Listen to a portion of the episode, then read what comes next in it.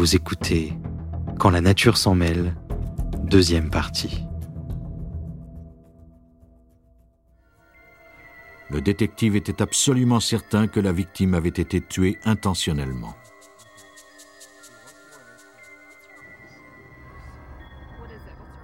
Nous ne savons pas pourquoi elle a été tuée, mais ce n'était pas un accident. En apparence, Tasson semblait commencer à coopérer.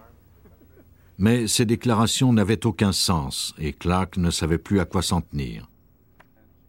La version de l'accident n'était pas plausible, mais reflétait sans doute une version arrangée de ce qui s'était passé. De toute évidence, Tasson parsemait ses déclarations de mensonges, ce qui ne servait qu'à créer encore plus de confusion. Si seulement Clark pouvait arriver à faire la différence entre le fantasme et la vérité, il pourrait peut-être résoudre ce cas.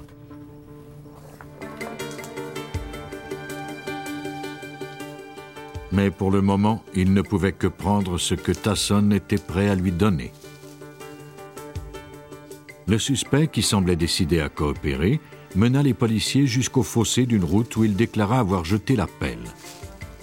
Bien que Tasson semblait encore vouloir gagner du temps, on découvrit effectivement une pelle.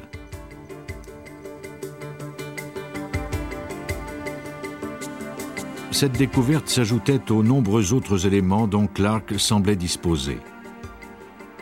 Il y avait la victime, enterrée de façon rituelle, la présumée arme du crime et le suspect qui reliait les deux. Mais l'histoire contradictoire de Tasson ne suffirait pas à l'inculper.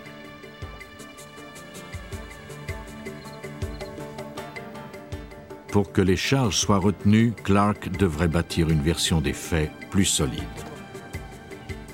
Muni d'un mandat de perquisition, la police fouilla la voiture de Tasson. On n'y trouva rien d'autre que quelques grains de sable. Clark semblait avoir épuisé ses ressources il ne lui restait plus qu'à le faire comparaître en cours. Malheureusement, au début du procès criminel en janvier 1997, Tasson commença à revenir sur sa position et déclara qu'on lui avait promis l'immunité en échange de ses aveux. Il déclara que le sable du coffre arrière de sa voiture provenait d'une soirée à la plage qu'il avait passée avec une autre femme. La pelle, poursuivit-il, n'était qu'une simple pelle. La police ne pouvait pas prouver le contraire la chance venait de tourner en faveur de Gary Tasson. La rétractation de Gary Tasson forçait le détective Clark et la police du Rhode Island à traiter l'affaire sans tenir compte de ses aveux. Mais pour relier Tasson à la scène du crime, Clark devrait trouver des preuves tangibles, et la seule chose dont il disposait était cette poignée de sable. Clark était convaincu que ce sable recelait la réponse, mais il ignorait comment l'en extraire. Bâtir une inculpation à l'aide d'une preuve aussi inhabituelle était au-dessus des moyens de ce petit service de police. Il appela donc des experts à la rescousse. Il envoya les indices au département de géologie du laboratoire judiciaire du FBI, le seul du genre aux États-Unis. Le géologue Bruce Hall examina la pelle, la couverture, les détritus recueillis sur la scène du crime et le sable découvert dans la voiture de Tasson. La police de East Providence nous a demandé de comparer le sable découvert dans ces items à des échantillons témoins de sable qu'ils avaient prélevés sur la scène du crime. Dans ce cas-ci, il s'agissait d'une plage. La mission de Hall, lire le passé dans un grain de sable.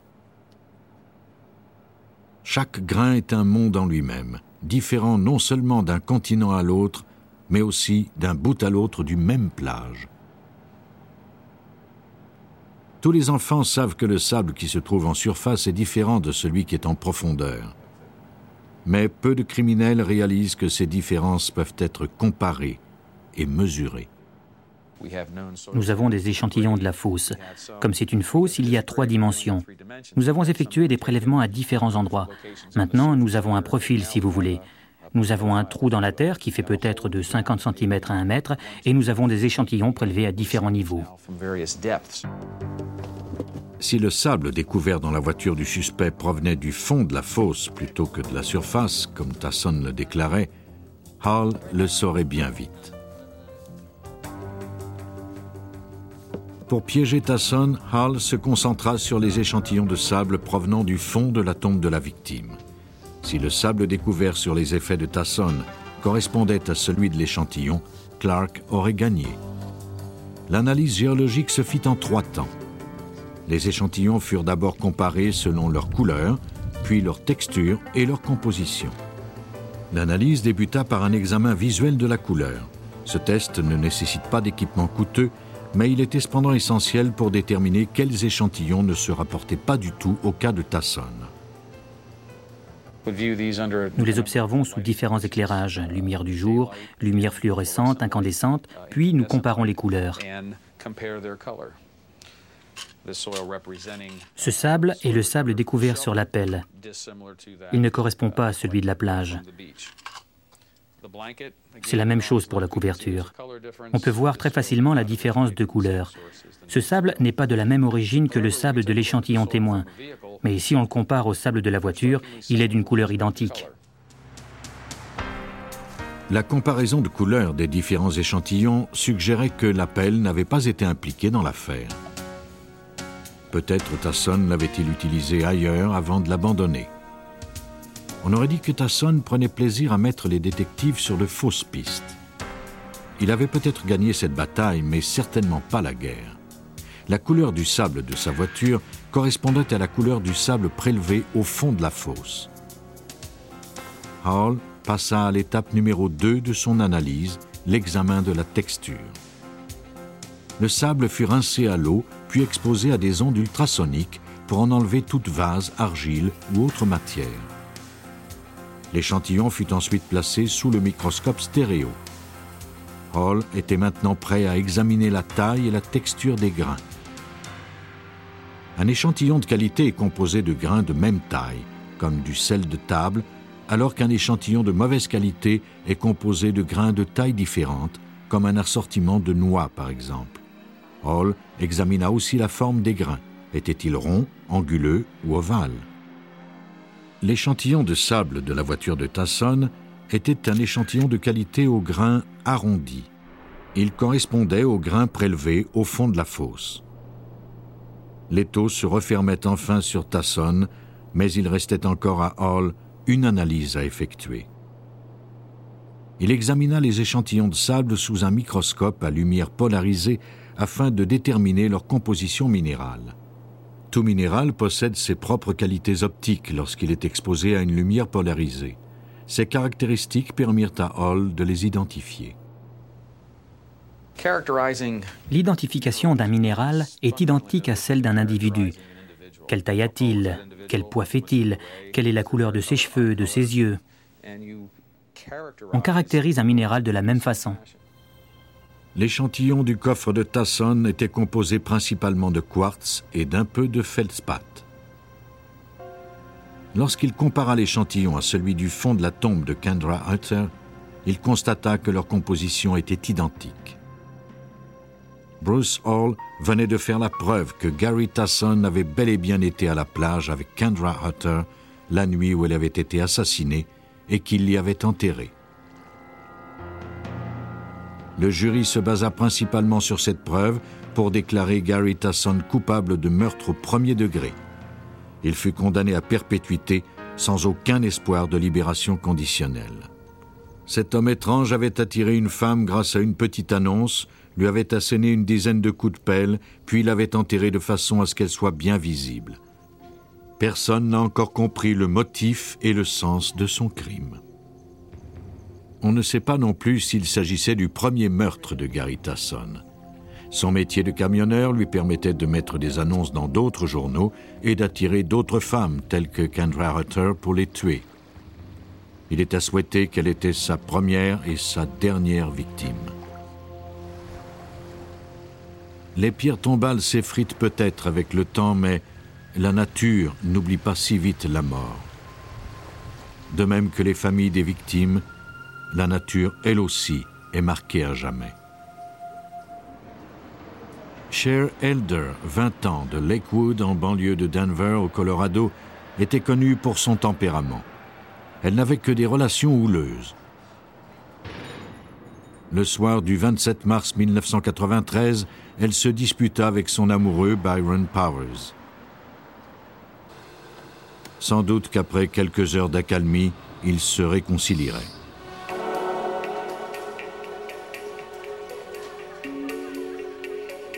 Afin de se changer un peu les idées, Cher partit vers Central City, petite ville de jeu sordide à une heure de voiture dans les montagnes rocheuses, où elle rencontra quelqu'un. L'homme plus âgé qu'elle était d'excellente compagnie et il lui transmettait sa bonne humeur au fur et à mesure que la soirée avançait. À 1h40 du matin, Cher et son compagnon quittèrent le casino. Elle allait rejoindre la liste des personnes disparues. Les jours passèrent sans aucun signe de Cher.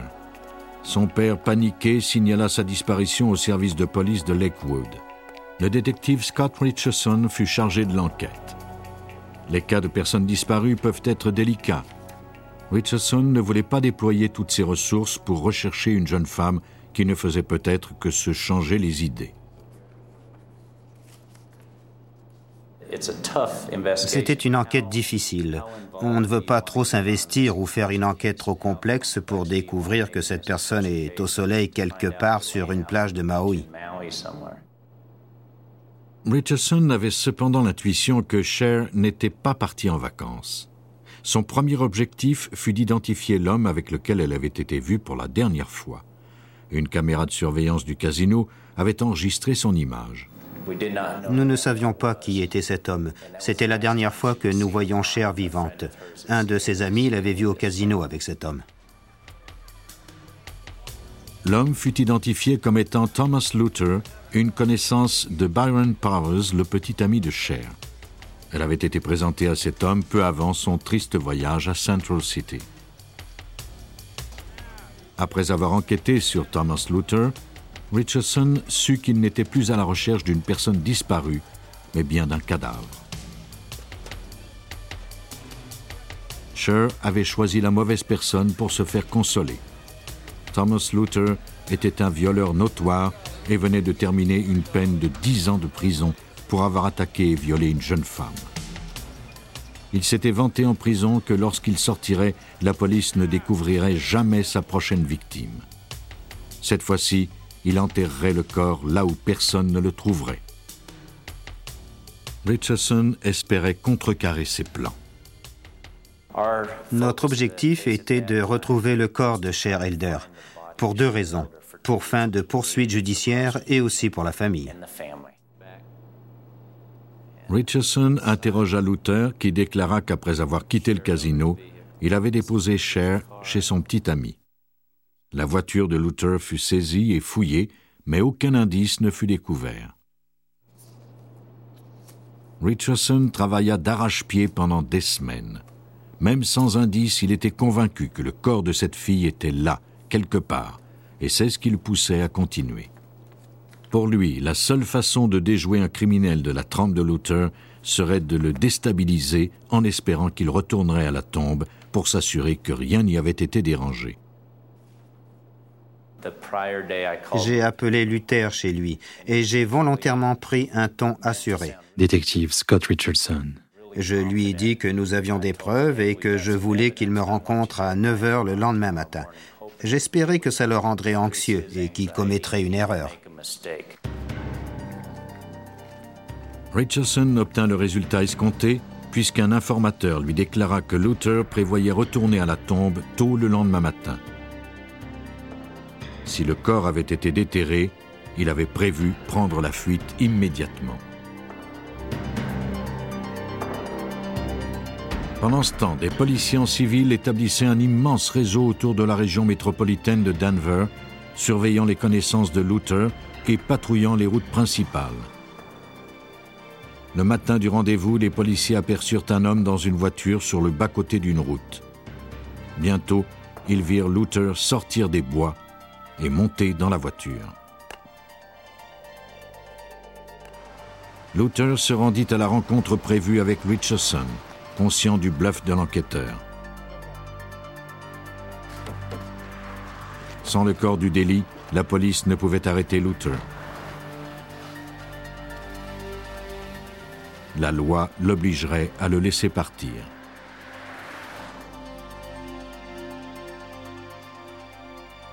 Des mois passèrent sans aucun développement de l'affaire. Pendant ce temps, le suspect principal déménagea dans un autre État. Plus les jours passaient, plus il semblait que l'histoire de la disparition de Cher Elder allait demeurer un secret entre le tueur et sa victime. Ce qui motivait Richardson à poursuivre son enquête était sa conviction que Cher Elder était enterré quelque part dans Empire Valley, mais la retrouver dans de tels terrains escarpés serait difficile. Cette vallée fait environ 25 km de long. Et lorsqu'on y arrive et qu'on commence à chercher, on n'y trouve que des formations rocheuses et des amoncellements de pierres. Il y a beaucoup d'endroits où un corps pourrait être caché. C'est comme un labyrinthe. Des semaines de vaines recherches dans Empire Valley découragèrent les détectives. Retrouver le corps de Cher Elder sur ce terrain abrupt demandait une expertise qui hypothéquerait les ressources de n'importe quel service de police. Richardson était conscient qu'il avait atteint la limite de leurs moyens, mais il n'était pas encore prêt à tout laisser tomber. L'infatigable détective eut une dernière idée. Il contacta NecroSearch, un corps d'élite formé de scientifiques qui utilisent de nombreuses disciplines pour retrouver des corps disparus. NecroSearch a été créé parce qu'un groupe d'hommes de loi et de scientifiques se sont associés et se sont dit qu'il devait y avoir des moyens de retrouver des personnes disparues et des indices. Dans ce but, NecroSearch a réuni des scientifiques renommés du Colorado qui combinent 15 spécialités dont la botanique, la géologie, la géophysique, l'anthropologie judiciaire et l'entomologie.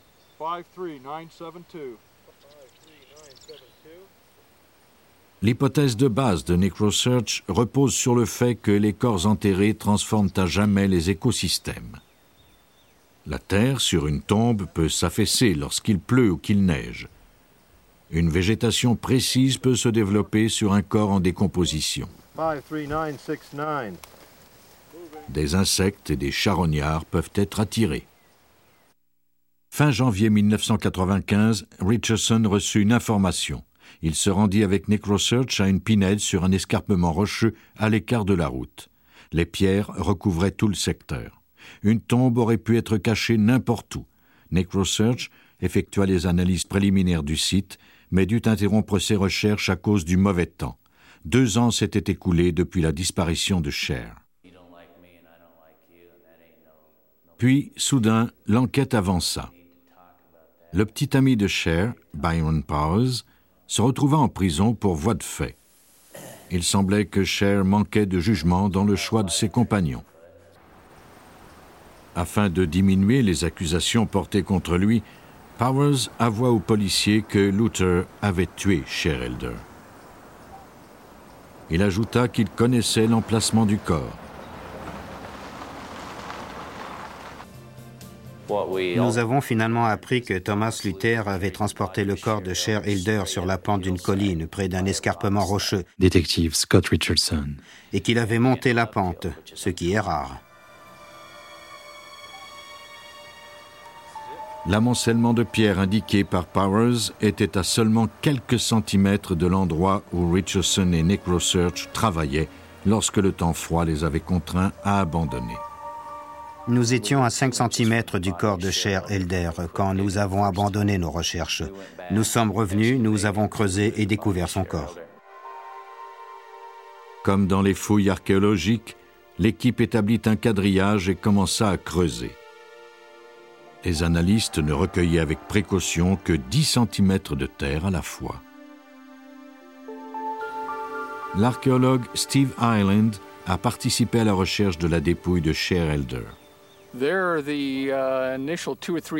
Les premiers 5 à 6 cm de terre étaient gelés. Uh, nous étions en janvier ou en février, si ma mémoire est bonne.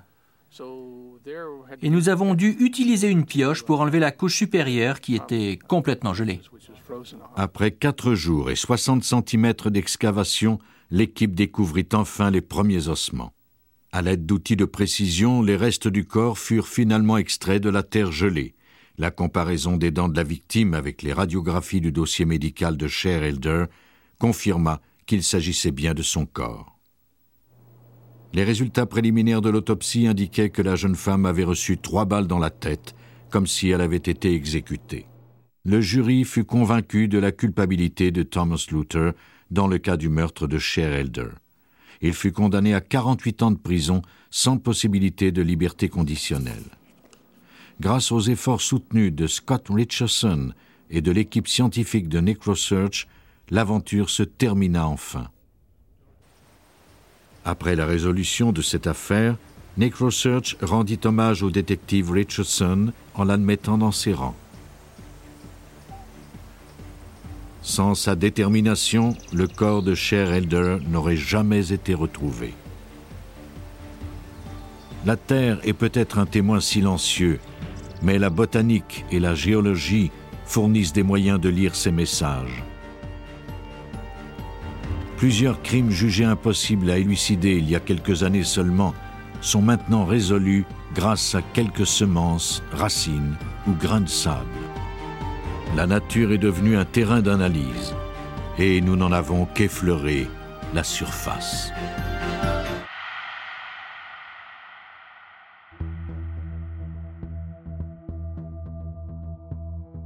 Vous venez d'écouter Police Scientifique.